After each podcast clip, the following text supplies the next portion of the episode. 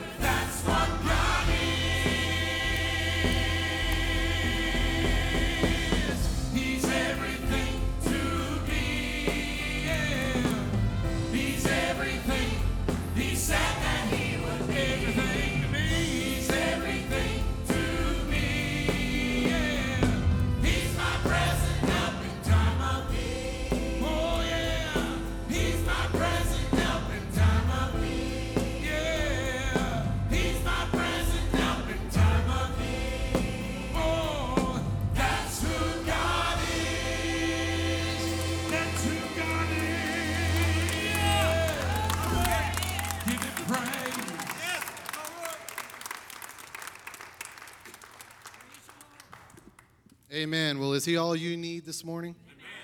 Amen. That's he's all we'll ever need. Well, welcome. Good morning. God bless you. Thank you for being here with us today. If this morning's prayer service that we had at seven o'clock is any indication of what God's going to do today, I'm telling you, we're in for something. Because His presence was here this morning. It fell all over the sanctuary, and those of us that were here praying this morning, we felt it. And He's up to something here at Stratford Heights, and we're excited to be part of it. Amen, oh, amen. Let's give him some praise this morning. We're excited to see how this service, this early service, is growing. Some of you are starting to realize it's not so bad to get up early in the morning. and the other ones are going to realize that real soon.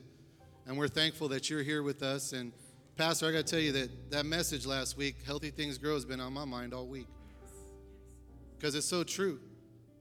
I mean, if we're healthy, if we're healthy in our relationship with God and we're, we're healthy in our relationship with each other, we're going to grow. God's going to take us to places we never thought we can get to. So it's all about healthy things growing in Him. Amen. Well, with that being said, let's get out this morning. Let's look each other in the face, tell each other that we love each other, and welcome to church.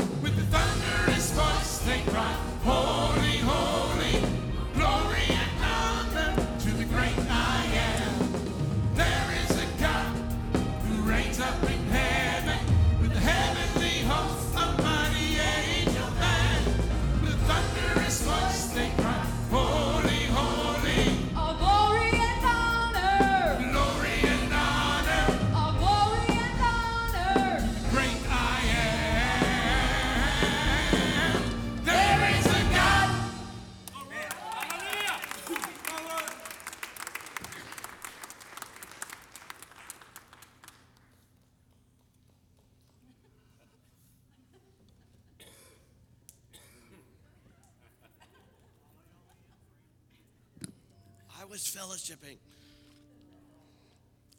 I can't hardly get around everybody. So all the people I didn't get to, hello, how are you? Good to see you this morning. You know, I used to pride myself that at the 8:30 service, I would get up, I would get across and go from one side to the other, and I would shake every person's hand. I'm just in this habit, and so I'm flying across here trying to get this done, and I only get about halfway. Brother Pitts, how are you doing? Good to see you this morning, Sister Linda. Good to see you. But it is good to see. Turn around and look at somebody and tell them how great it is to see them this morning. You just compliment them. Amen. Amen.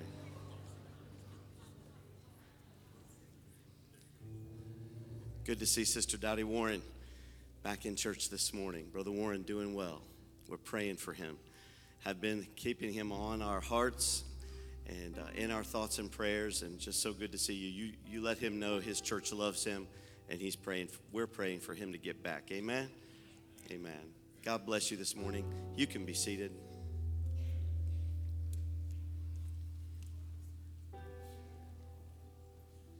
want to reiterate what Brian talked about concerning the presence of God in our morning prayer time. So thankful for Esperanza, who comes every Sunday morning. But can I just say something about that?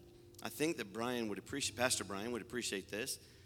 It's not just for Esperanza, it's for Christians who want to come. And it starts at what time?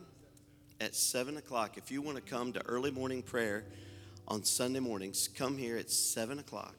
The sanctuary is already filled with people who are praying at that time, and you're certainly welcome. They come every Sunday and they fill this house with prayers, petition, and praise so that by the time we get here, it's nice and warmed up and ready.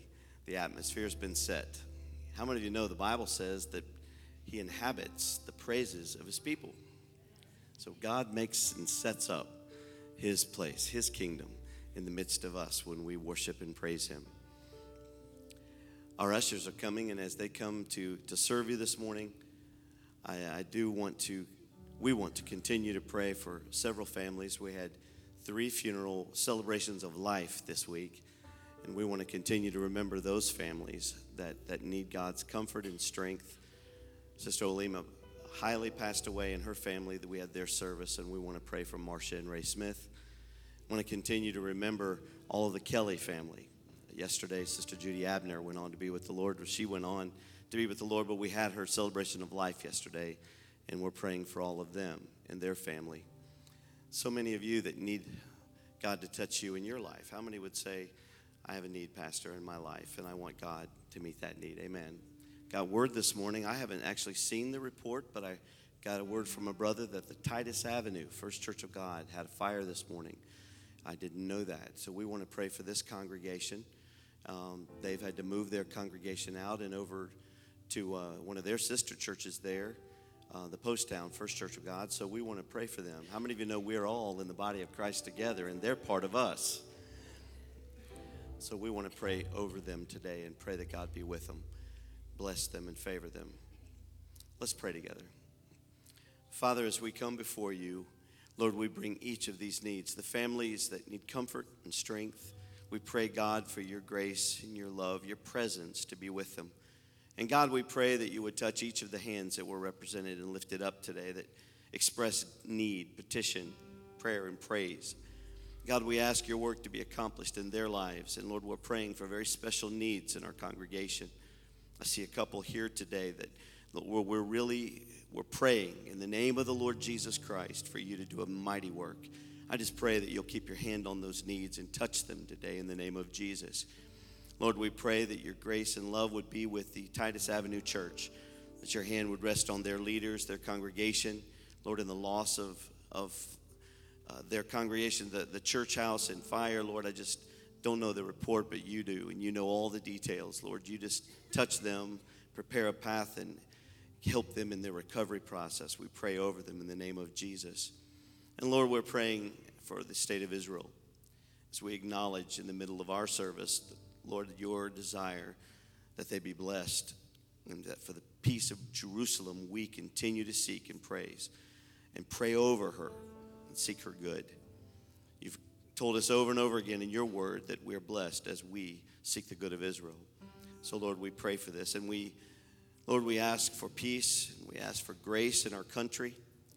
Lord, in the midst of celebrations and yet protests, we ask you to touch our cities, touch our people, let them have a sense of peace. Lord, there's been such a divide for so long. We're praying that your grace, your love would just touch every heart and every life, all of those who are hurting.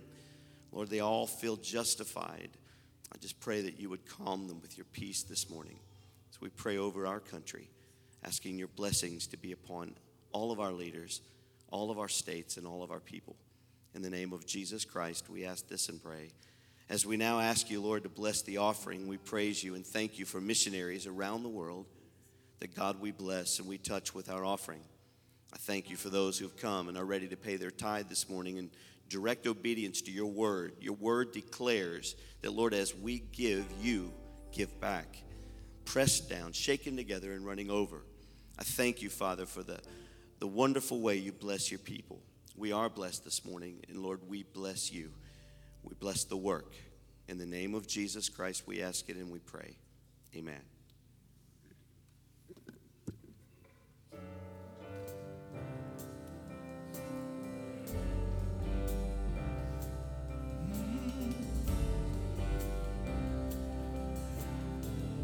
This is what we should be doing this morning. Chasing after you. I'm so hungry for your presence. I come before your throne and lay all my burdens down. You said you'd never leave me. So I take you at your promise. My life is in your hands. Lord, I give you all I am. And I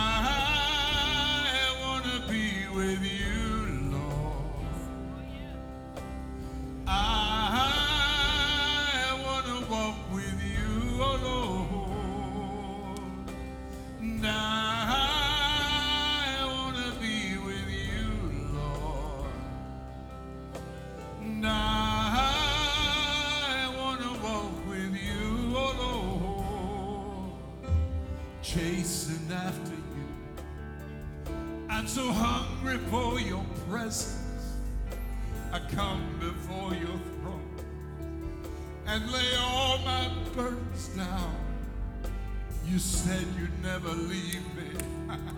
so I take you at your promise. My life is in your hands. Lord, I give you all I am. And I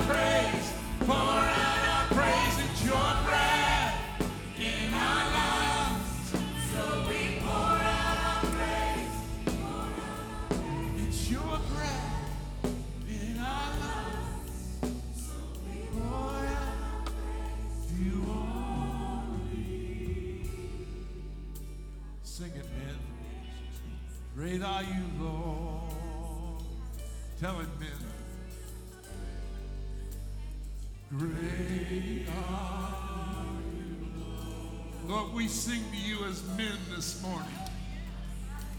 Great. As for me and my house, Lord, I will serve the Lord. Sing it one more time, guys. Great are you, Lord. Ladies, I want you to sing.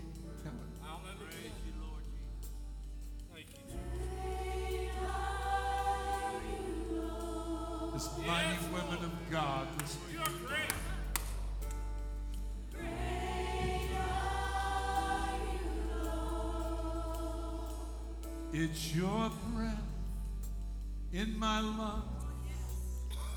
So I pour out my praise. It's your breath in my lungs. So we pour out our praise to you only.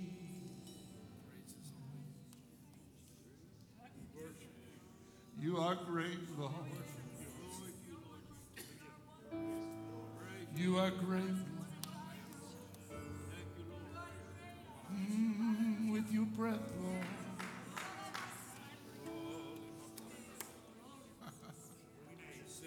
I want to worship you this morning, Lord. We praise you. You are an awesome God. I love you, Lord.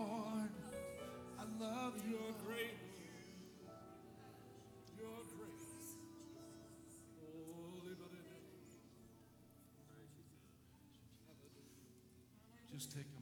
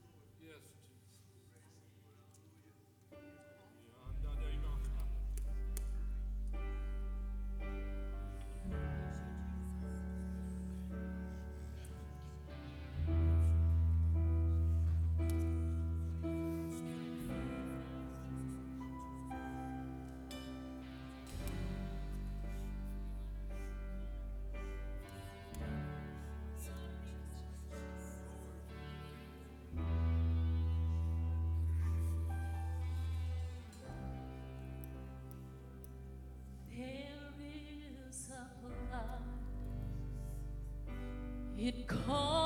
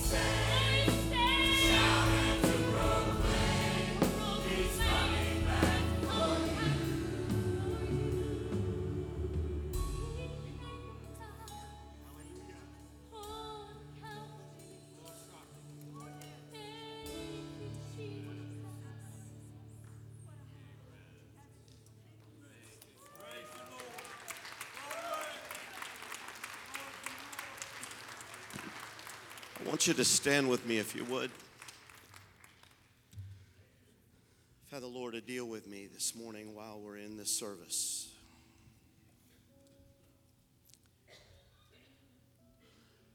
You know, we're in this series, Healthy Things Grow. God is setting us on a new foundation and touching our church.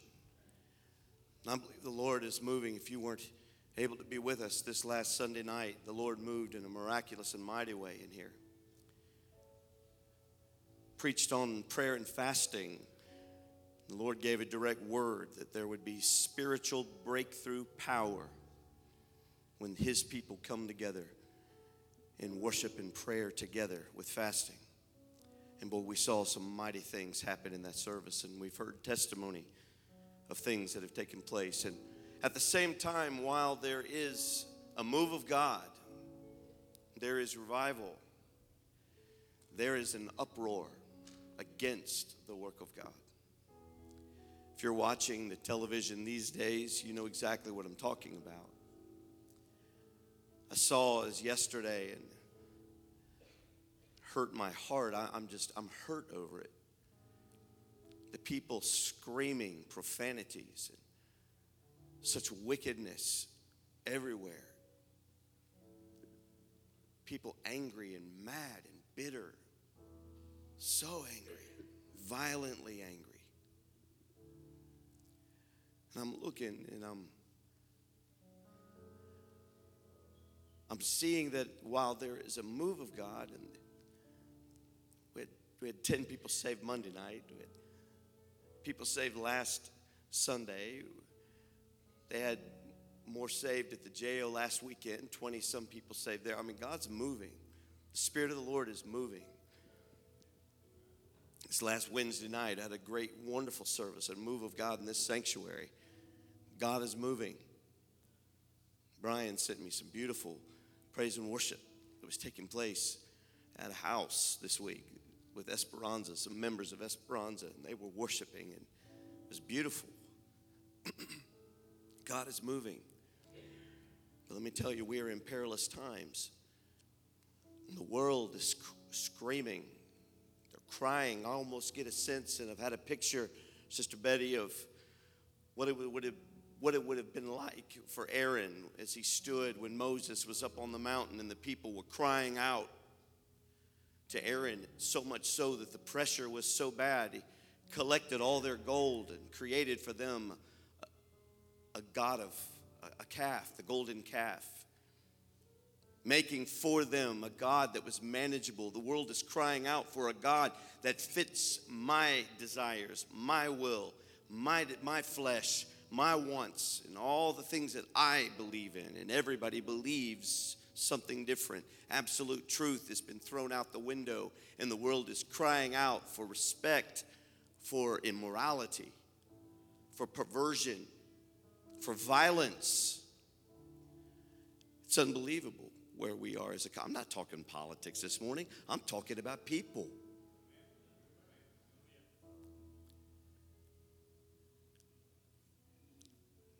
They're asking for a golden calf.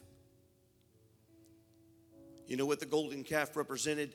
It represented Aaron giving the people, the mass of the people, crying out, giving them a God they wanted, a God they could manage, a God they could tell what to do. When Aaron presented the golden calf, some of the most hurtful words in the scripture Brother Jay, was when Aaron said, Here, I present to you this golden calf. This is Jehovah. And if you read on, it says, The God who delivered you out of Israel. What an indictment against the people. Give me a religion, give me a God I can manage.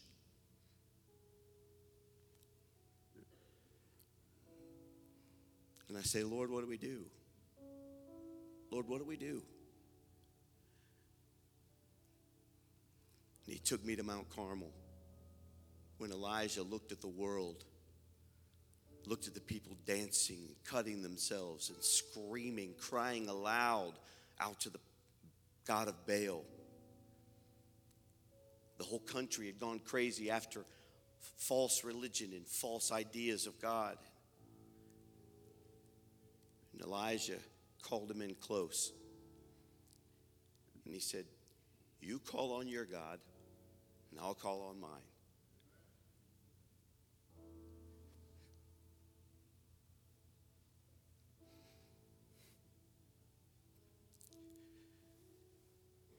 They began to dance and they began to cut themselves and they began to scream and holler, violently calling on their God. And Elijah stood back and waited until they had exhausted every means. And it says in the scripture in 1 Kings 18, it says, And they took the bullock which had given them the prophets of Baal, and they dressed it and called on the name of Baal from morning until noon, saying, O Baal, hear us. But there was no voice. How many of you know there is no voice to the God that these people are screaming for, that they're killing for, that they're violent for? There is no voice. It says, and it came to pass at noon that Elijah began to step up. He said, Maybe your God has gone on vacation. Maybe he's having lunch. And says they screamed out and cried out all the more, protesting. Then he told them to come in near. And he prayed this prayer Lord God of Abraham, Isaac, and of Israel, let it be known this day that thou art God in Israel, and that I am thy servant, and that I have done all these things at thy word. Hear me, O Lord, hear me, that this people may know that thou art the Lord God, and that thou hast turned their heart back again. Then the word says, the fire of the Lord fell and consumed the burnt sacrifice and the wood and the stones and the dust and licked up the water that was in the trench. And when all the people saw it, they fell on their faces and they said, The Lord, He is the Lord. He is the Lord. He is God. And in that moment, I read that scripture again and I said, God, that's what we've got to do. We've got to turn our focus once again back to the heavens and cry out for a God who will answer back, to a God who does have a voice, a God who will perform mighty acts and miraculous power in this earth. Are you ready? Before we go any further, this is not my message. God gave me this as we were worshiping today, and I'm thinking, and my heart is grieved over what's happening out there in the world. I'm telling you, the most important thing this church needs to do on this Sunday morning is put aside all agendas, all political opinions, all ideas and philosophies, and putting away your idea of God. And once again, get back to standing flat footed before the throne room of grace and call on the God with fire, the God who answers with fire, the God who answers with power.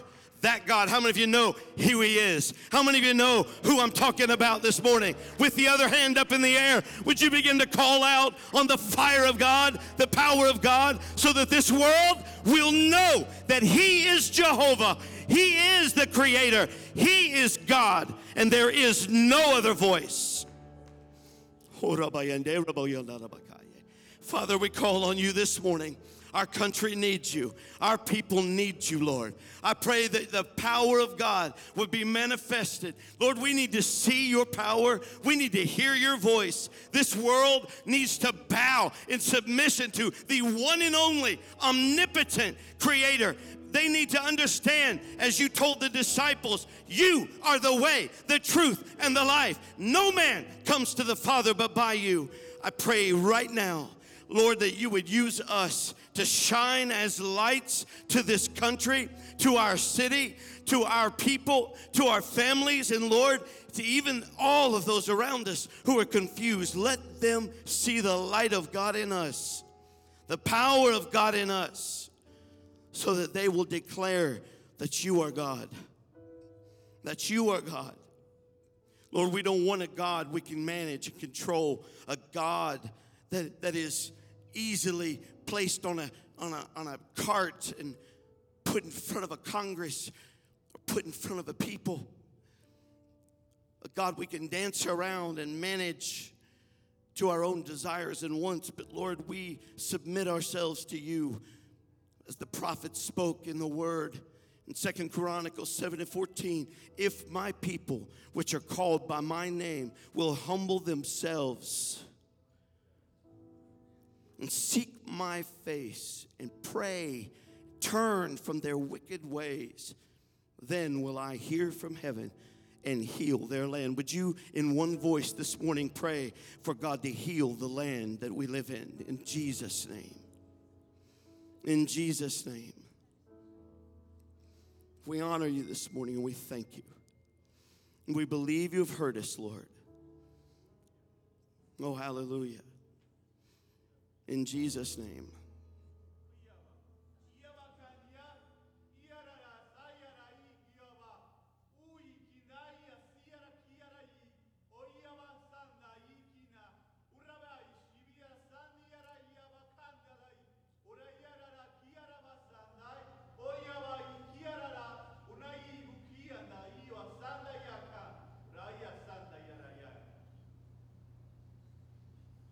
For am I not a jealous God? I will have no other gods before me. Look unto me, my people, my children, and I will empower you to be a light and a witness to this community. I have much work to do through you, but I need your surrender. I will prove myself to you, says the Lord. I will come down in great power. I will come in great might. And I will bring deliverance and release for my people. And I will save to the uttermost, but you must be my vessel of honor. Look unto me, submit unto me, deny yourself, and be filled with my spirit, says the Lord, and I will use you mightily in these last hours, says the Lord.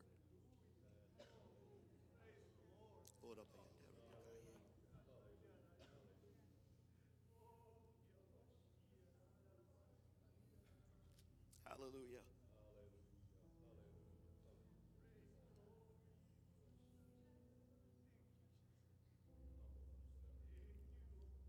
We worship you this morning, Lord.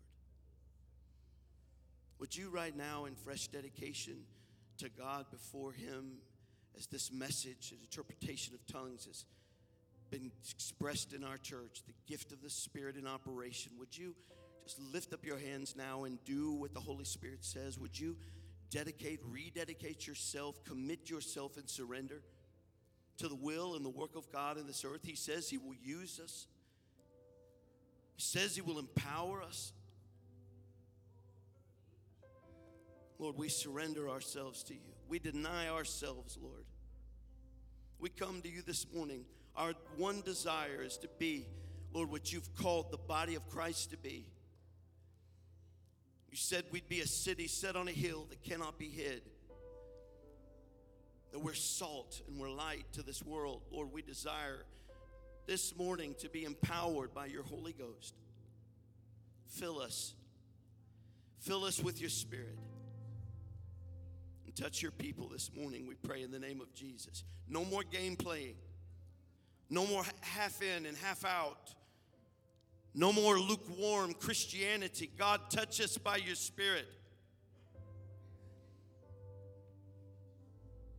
It's been the lukewarmness of the church that has brought much confusion to this world. God, set us on fire this morning. Help us, Lord, in our dedication and commitment to you. We pray in the name of Jesus Christ.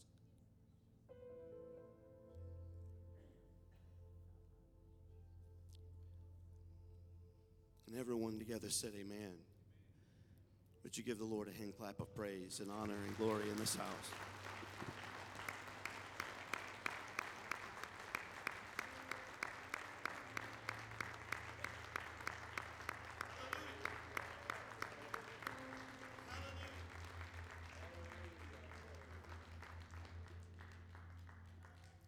While you're standing, if you would, turn in your scripture to Luke chapter 23.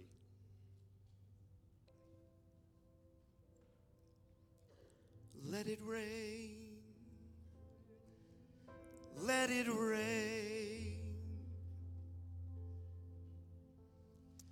Open the floodgates of heaven.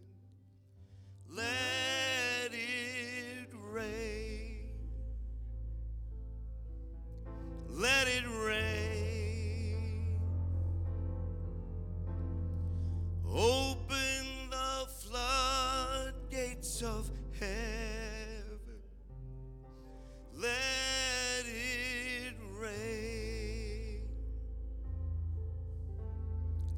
Pour.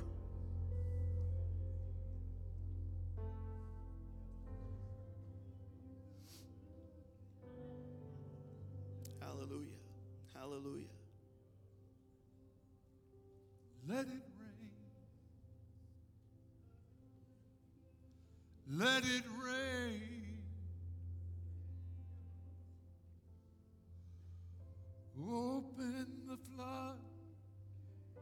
Gates of heaven. Let it rain. Not a form of godliness, but power. Lord, we're done with a form of godliness. We're done with religion. We're done, God, with just a set order of how things ought to be. Lord, mess us up this morning. Mess us up this morning, God. We come to the mountain of the Lord and we ask you, Father, touch our lives, touch our minds, refresh and revive your people today. Revive your people. Send a fresh fire of your Holy Spirit. God, not one of religion. I'm telling you, religion has killed people. Religion has destroyed faith. But the power of Almighty God, it's never done anything but bring dead things alive. We honor you today, Jesus. The Lord is the Lord is here in this house this morning. You believe that? Say amen. Luke 23 and 32. There were also two others, criminals, led with him, Jesus, to be put to death. And when they had come to the place called Calvary, there they crucified him and the criminals, one on the right hand and the other on the left. If you would jump down to verse 39. Then one of the criminals who were hanged blasphemed him, saying, If you are the Christ, save yourself and us.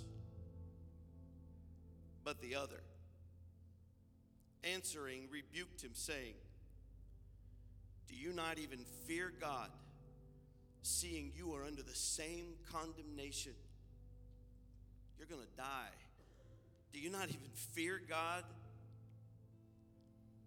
He says, And we indeed justly, for we receive the due reward of our deeds. But this man has done nothing wrong.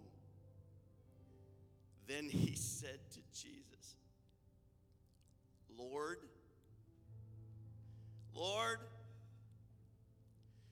remember me when you come into your kingdom. And Jesus said to him, Assuredly, absolutely, I say to you, today, phew, today you will be with me in paradise. Thank you, Lord, for your word. Challenge us in the next few moments, Lord, in the name of Jesus Christ, by your Spirit. Amen. You can be seated. The story of the thief on the cross is one of the most beautiful examples in the scriptures of saving faith. Saving faith. It screams to us in this chaotic, twisted, evil world something very loud and clear. It says, It's never too late to turn to Christ. Can I say that again so you'd hear it? It's never too late to turn to Christ. Those folks you're praying for, loved loved ones that need the Lord this morning, it's never too late to turn to Christ. The worst sinners and most impossible of situations can be transformed in a moment. Anyone can be saved. I'm sure that when the Roman soldier was positioning the crosses on the day of the crucifixion, sure, he had no idea the strategy and the appointment, the destination, or destiny that he was setting up for those three folks that would be crucified that day. For him, it was probably just another work day. But when he stationed one here and one over here and one over there, however the cross was made, you've seen all kinds of different configurations. You've seen all kinds of different uh, carpentry and how it was put together. It doesn't really matter because what matters is the Bible says one was on the left and one was on the right. But when that was put together like that, that guy had no clue that he was setting up for someone's salvation. That something was, he was actually, his steps were being ordered, his hands were being directed. He was literally moving in the power of God, even if he didn't know it. What a statement of love.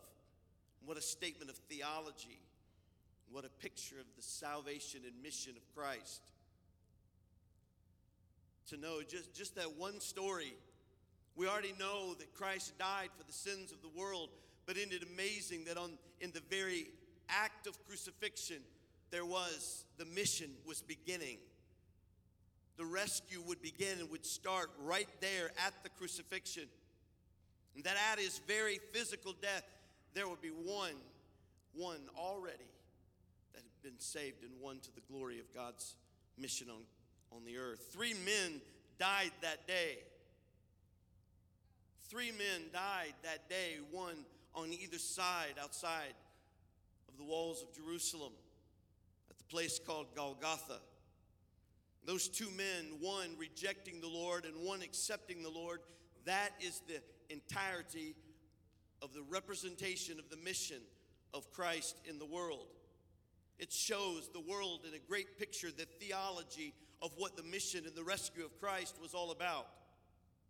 But it shows something else if you will look very closely. It shows something to us about the mercy and the grace of God, the unconditional love of God. It shows God's love is unconditional. Now, what that truly means, and I've spoken many times before, it means that God will not love you any more or any less now, today, than He ever has since the very day that you were ever born. God loves you. We sometimes get it in our head that we've been so bad or we've made so many bad choices or we've walked such a rebellious life that, that God don't love us like he did in the beginning, but that's not unconditional love. You see, unconditional love means that God loves you today in all your badness and in all your wrong choices. He loves you exactly like He did the day He placed you in your parents' arms. Doesn't that make you want to stop for about 15, 20 minutes and just shout your shoe heels off? He loves you. He loves us. He's one step ahead of every one of us because you see, the Bible's clear to point out, we read in John chapter 14 that no man comes to the Father except the Spirit draws him. Nobody comes to God except the Lord has already been one step ahead of him. You didn't make a good choice. You didn't change your mind. The Holy Spirit drew you. The Holy Spirit worked on your life. And as the Holy Spirit works on your life and my life, we are drawn together to God. We are drawn into health. It's not your goodness. There are no works you can do to be good. You can be holy in and of yourself. Even the very righteousness you have in your life is Jesus' righteousness that has been imputed to you, given to you. There is nothing good about you. Sorry. I mean, you look nice and you look very religious, but you are not holy in and of yourself. Impossible. So step down. Step down. Realize that the mercy and the grace of Almighty God, that is where the power is. that changes lives. That's where the power is. That's why all through Scripture we read about great men and women of God who were humble and broken before God. A broken and contrite heart before God was David, who had a heart after God. It was the brokenness in him that had is what had uh, the description over his life of being a God, a man after God's heart.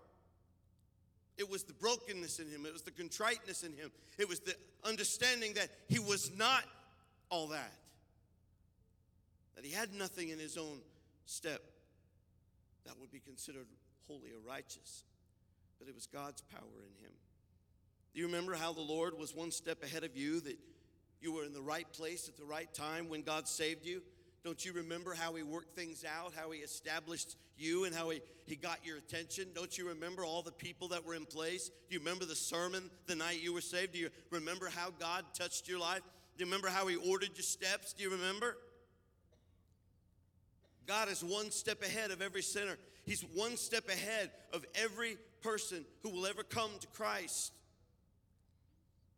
Part of the healthy things grow mentality, the Lord has been taking us down a, a, completely different path than I actually thought He would. I thought I would preach four messages. I thought I would preach a message on the Word, a, a message on fasting, a, a message on praying, and a message on serving. I, I thought I'd be it'd be a cute little four week series and I'd be done and it'd be great and we would move on and grow from there. But every week he is changing me. He's changing everything about. I don't know how long this is going to last. It may not ever end. It may be the longest series you've ever heard in the history of the church. I just may keep preaching it. Because the idea is God is wanting us as a church to become healthy. He doesn't like, I don't think, that where, not this church in particular, but where the church is worldwide, the body of Christ. I, I don't think he likes the, the foundation that we've been standing on, and he's kind of knocking us out our foundation so he can rebuild and plant us on a good, solid, truthful foundation of his word and his life. He's establishing us. Paul's words in Ephesians chapter 3, verse 14 been the mission, the, the vision of my own heart and life as a minister for 28 years. Paul writing said, For this reason I bow my knees to the Father of our Lord Jesus Christ, from whom the whole family in heaven and earth is named, that he would grant you, according to the riches of his glory, to be strengthened with might through his Spirit in the inner man, and that Christ may dwell in your hearts through faith, that you, being rooted and grounded in love, may be able to comprehend with all saints what is the width and the length and the depth and the height, and to know the love of Christ which passes knowledge, and that you would be filled with all the fullness of God. And then he ends it saying, Now unto him who is able to do exceeding abundantly above all we ask or think, according to the power that is at work in us. Last Sunday night, supernatural breakthrough power, wonderful service. This message this morning was birthed out of a cemetery this week, had three funeral services this last week. I was over at Woodside Cemetery and we were getting ready to, uh, to walk up the procession up to the tent where the grave would be for one of our sisters. And one of the guys from the cemetery was standing there talking to the undertaker. And he said these words. He said, You know, latest statistics are that there are more people in Woodside Cemetery than there are living in Middletown. And I heard him. And I said, What? What do you mean there's more people in Woodside Cemetery than there is living in Middletown? And I, I heard what he said. I shared it with Richard. And I was like, how many, what's the population in Middletown? He said, well, somewhere around 50,000. I said, there can't be 50,000 people. In Woodside Cemetery? Are you serious? So, of course, I went on my fact checking and I went looking. In 2013, there were 48,600 people in the city of Middletown. At last check, Philip, there are, there are 39,000 burials at Woodside with over, uh, I'm sorry, yeah, yeah, yeah, with 10,000 cremations. making 50,000, meaning there's 2,000 more people at Woodside than there is living in the city limits of Middletown. And I thought, well, that is a strange and interesting, trivial fact. Until the Lord spoke to me and said, What do you think of that? I was like, It kind of blows my mind. The Lord said, It's true. And this was before I got home to check it out. I'm in the car driving, and the Lord is having this conversation with me in my mind. He says, You know, it's true. I said, Well, I'm going to find out. I'm going to get on Google.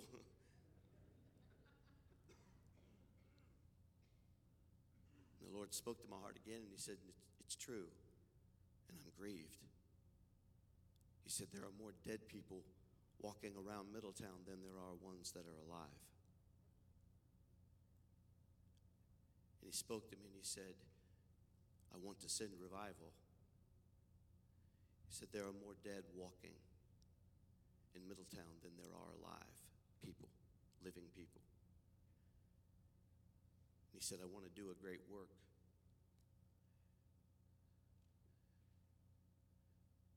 And I cried and I repented.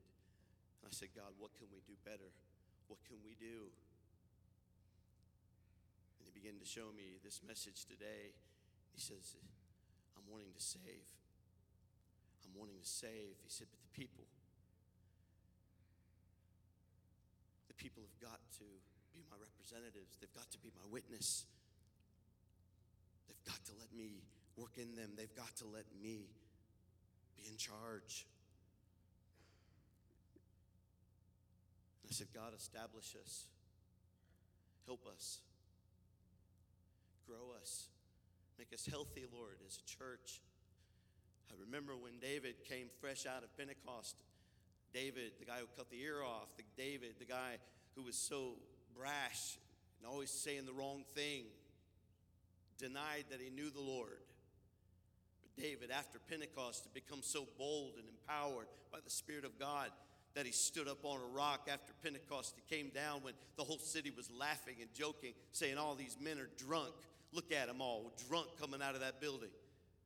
And David stood up and said, These men are not drunken as you suppose, seeing it's just the third hour of the day. He said, But this is that which was spoken by the prophet Joel, who said, In the last days I will pour out my spirit upon all flesh. And he began to preach the gospel to them. The Bible says thousands were saved from his message. The anointing of God, the empowerment of God was upon him because he had experienced something supernatural on the inside of his heart and life. God is wanting to send a message of love to the world. They don't need to march on Washington, they don't need to protest in the streets. God is trying to send his love and trying to send an answer to the world. The Christians have got to be the voice. We're the body of Christ. The body of Christ is weak. The body of Christ, it only took one Elijah to stand up on Mount Carmel. Took one. And all the hundreds of prophets of Baal were killed after their God had failed to have a voice. Because one man stood up. What would happen today if we will get a hold of the truth of God's word and allow Him to establish us, root us, and ground us in the word to know the love, the length, the width, the height, the depth of His love, and to be established in Him? What kind of transformation should be happening in the city of Middletown? I'm telling you, I'm trying to challenge us to something that we we have got to we got to see the big picture of. I'm talking about a challenge that will cause us to stop fighting in the church and stop being divided in the church and will unify us to a place where we will be one voice and one mighty army moving towards the work that God has for us in the city. One that would turn thousands upon thousands. I would like to turn the tide. I would like to turn it around so that there are more living than there are dead walking around in this city. How about you? Can I get an amen?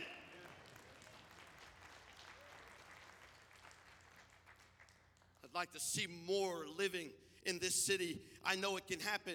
And I because God wants to save. He wants to save so much. Look at what he did on the cross. Look at that thief sitting there on the cross as he's hanging on the cross there. He was condemned to die. He was as close to death as he would ever be, but he saw in the glimpse of his guilt, in the glimpse of his condemnation. He saw in the, the, the moments before he would die, he saw the light of Christ in the eyes of the one beside of him. Jesus didn't look very much like a king there hanging on the cross, but he saw something in him that he believed in, and he called out, Lord.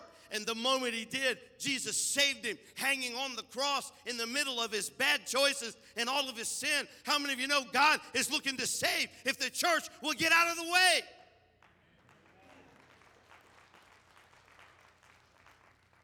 Am I all right? I feel like I need to run out the side door when this is over. God is trying to save folks. There's too many good old boys and girls in church that are standing in the way. We judge people and condemn people. We leave them out. We put walls between us and them. And Jesus didn't do that. I'm telling you, the Lord is wanting to get a message across to the super religious. He's wanting to get a message across to people who think they've got it all figured out and that they own property on the holy hills of heaven already. I'm telling you, God wants us to understand He is in the business of saving, seeking to save every lost man, woman, boy, and girl walking the earth, and He wants us to get out of the way.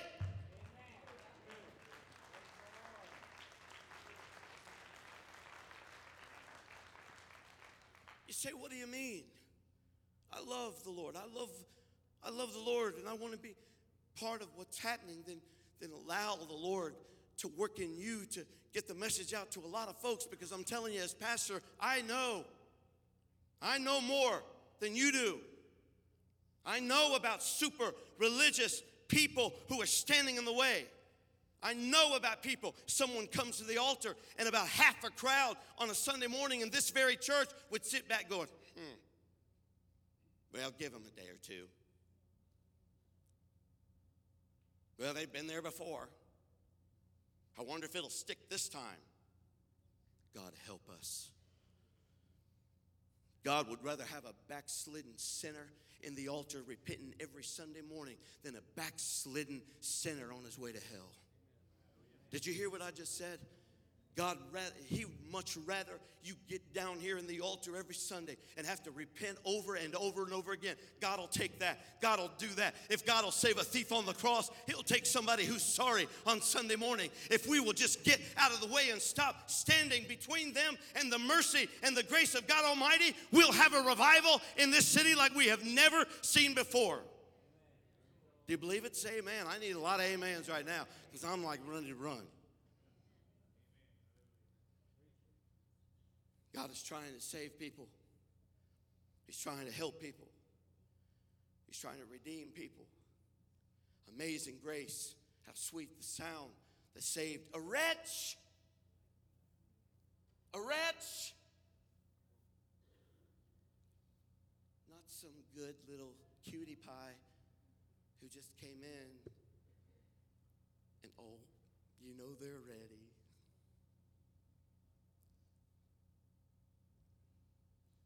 Debbie wants to save the meanest, baddest, lionest, if I can use that word.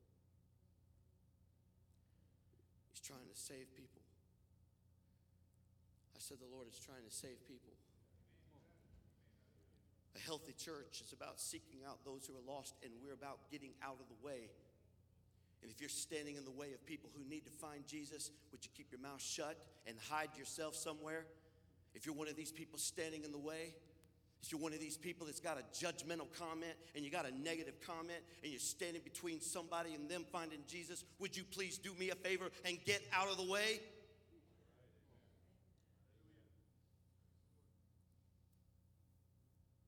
Take your sorry attitude and your bad attitude and you go on down the other street. There's a plenty of churches that'll take you just like you are. You know why I is that all right?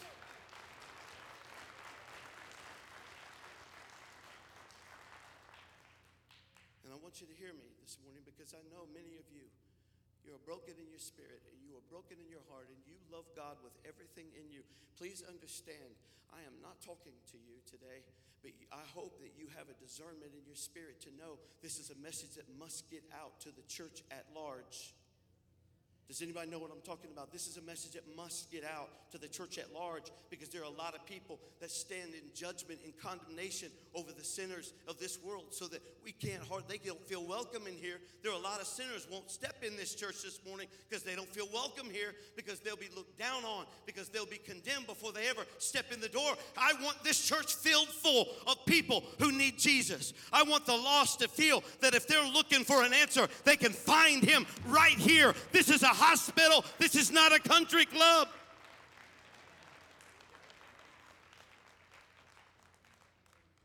This is a hospital. It's not a country club. It's not a place for you to just have your little holiness fit and you and Jesus have a really good time and you guys can go home. This is a hospital. That means we need doctors and nurses we need attendants and we need servants. We need people who will roll up their sleeves and quit looking down on everybody and start serving a bunch of folks who need healed up in their hearts.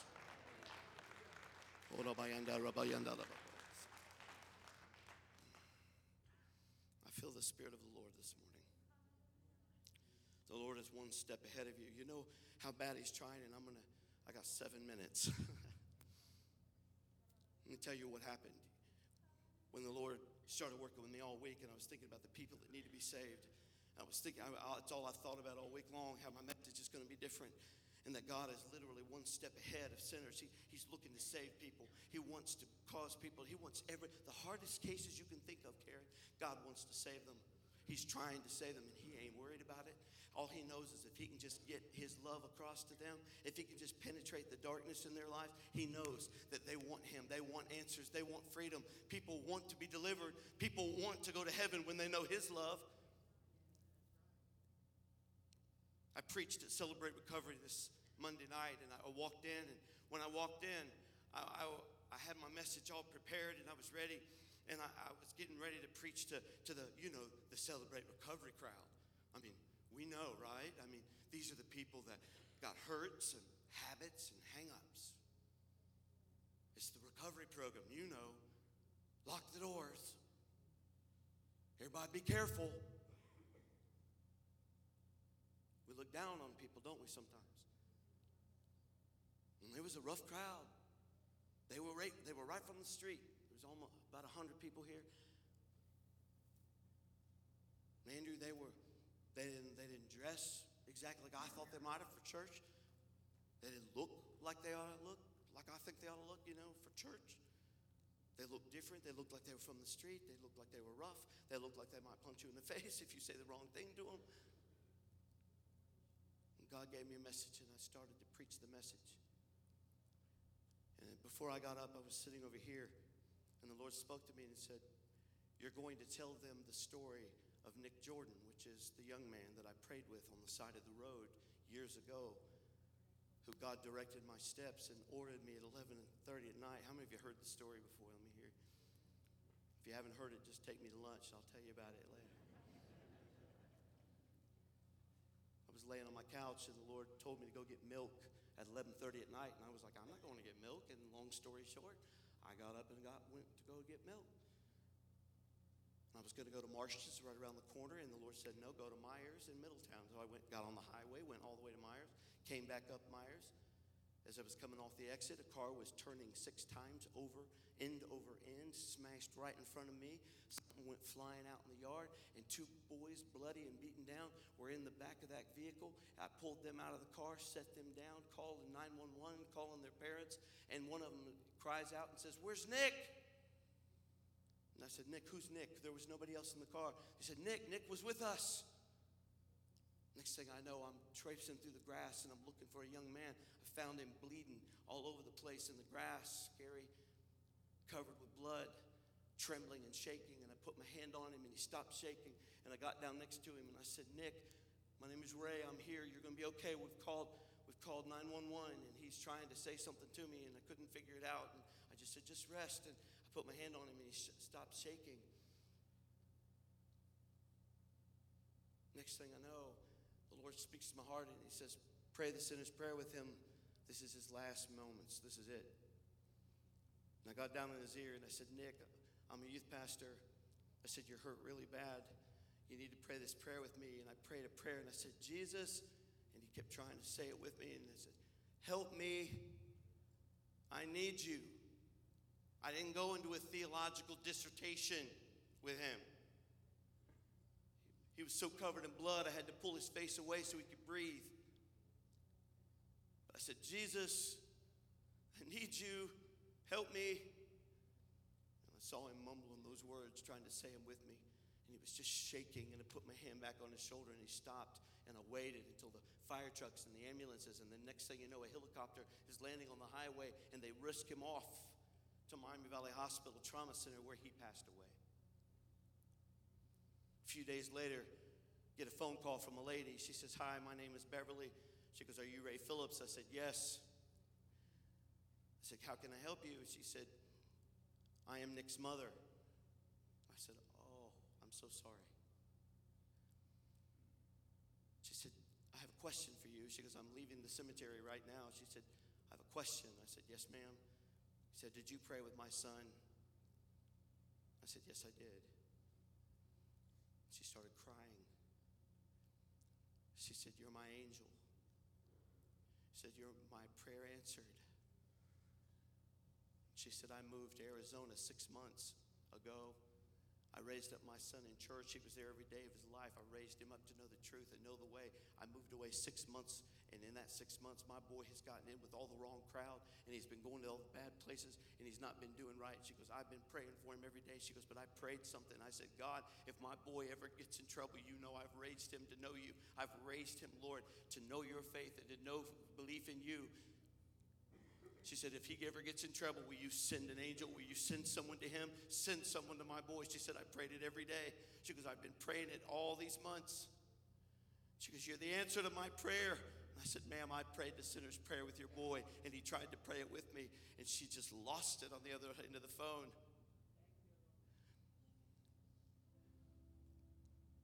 I said, You will see your boy again. You'll see him in heaven. Well, I told this story to celebrate recovery. I had already preached the message. I was already had him standing. I was giving the altar call, and the Lord spoke to my heart. And I didn't ever tell him the story of Nick, and I wasn't going to. I decided it wouldn't fit, and I didn't have time. I was watching the clock, and I was making sure I had enough time. So I was getting ready to close the service, and the Lord spoke to me, Pat, and He said, "I told you to tell them the story about Nick." And I looked over at Linda Ingham, who's the pastor of Celebrate Recovery, and I said, Linda, I'm sorry, I- have to take five more minutes. I have to tell this about Nick. And I told him the story I just told you.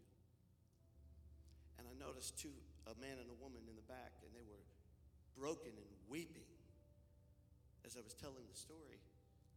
Ten people got saved in that service. And as good as that was, that couple came down to me and the man looked at me, Mildred. He said, You don't know me. He said, This is my first time here tonight. He said, We're in trouble and we're trying to get help for ourselves. He said, We've got to get free. He said, Those two boys in the car, they're my best friends. He said, I work with one of the boys. He said, I work with him every day. He said, I came here looking for Jesus.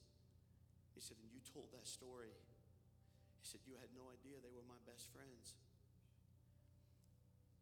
He said, I got saved tonight. He said, my whole life will never be the same again. He said, God has shown me his love tonight, and I am going to be totally free, and I'm going to give my life to the Lord for the rest of my life. Tonight has totally transformed and changed me.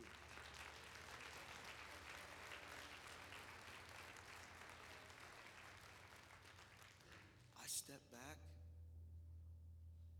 and I said, Now I know why you were telling me I had to tell that story.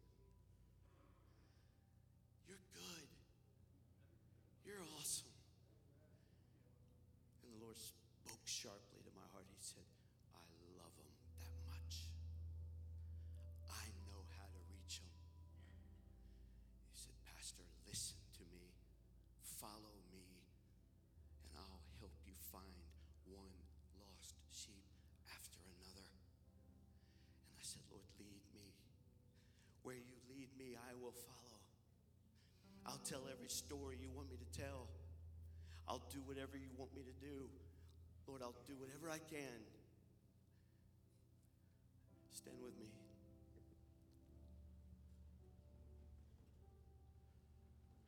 I had no idea when I walked in that night, Monday night, I had no idea that God was going to use that story because of the people who were a part of that story, who knew that story. He started sharing with me how one of the young men had been, had been so beaten down and so depressed and, and had, had, had spent years now. It's been over 10 years that happened. Why would I tell a story from 10 years ago? Why would I bring that up in the middle of a service? I didn't have time for it. But, Sister Linda, God had a plan and a purpose. Do you realize what I'm saying? God is outlining a plan and a purpose to win the lost. He's looking to cause dead people to be alive. He's looking to put life in every heart and life that is looking for an answer in their life. He's looking for us. He is sending answers everywhere if we will just listen. God is trying to establish in us a, a wonderful love for the lost. He's trying to get a message across to us that He wants to use us as a church. He wants to anoint us as a lighthouse. He wants us to be a place where people can find the supernatural love of God. God is trying to send the message that He loves all people. He wants to save them. He outlines a destiny and a plan and a purpose for each one. He loves you this morning, every head bowed and every eye closed. He loves you. Loves everything about you. He made you. He wants to set you free. He's been working in your life. He's one step ahead of you. He's not the God that wants to condemn you. He's not the God that wants to throw you in hell. He's not the God that is mad at you. He's a God who wants to redeem you and has went through a lot of work to bring that redemption to your life. He wants you to trust Him. He wants you to look up into His love this morning and realize His mercy is running to you. He loves you this morning. If you're here today and you need things right with the Lord, would you just slip up your hand and right back down, and we are going to pray with you today. Is there anyone at all in this house? I need him today, Pastor. I don't want to leave here without him.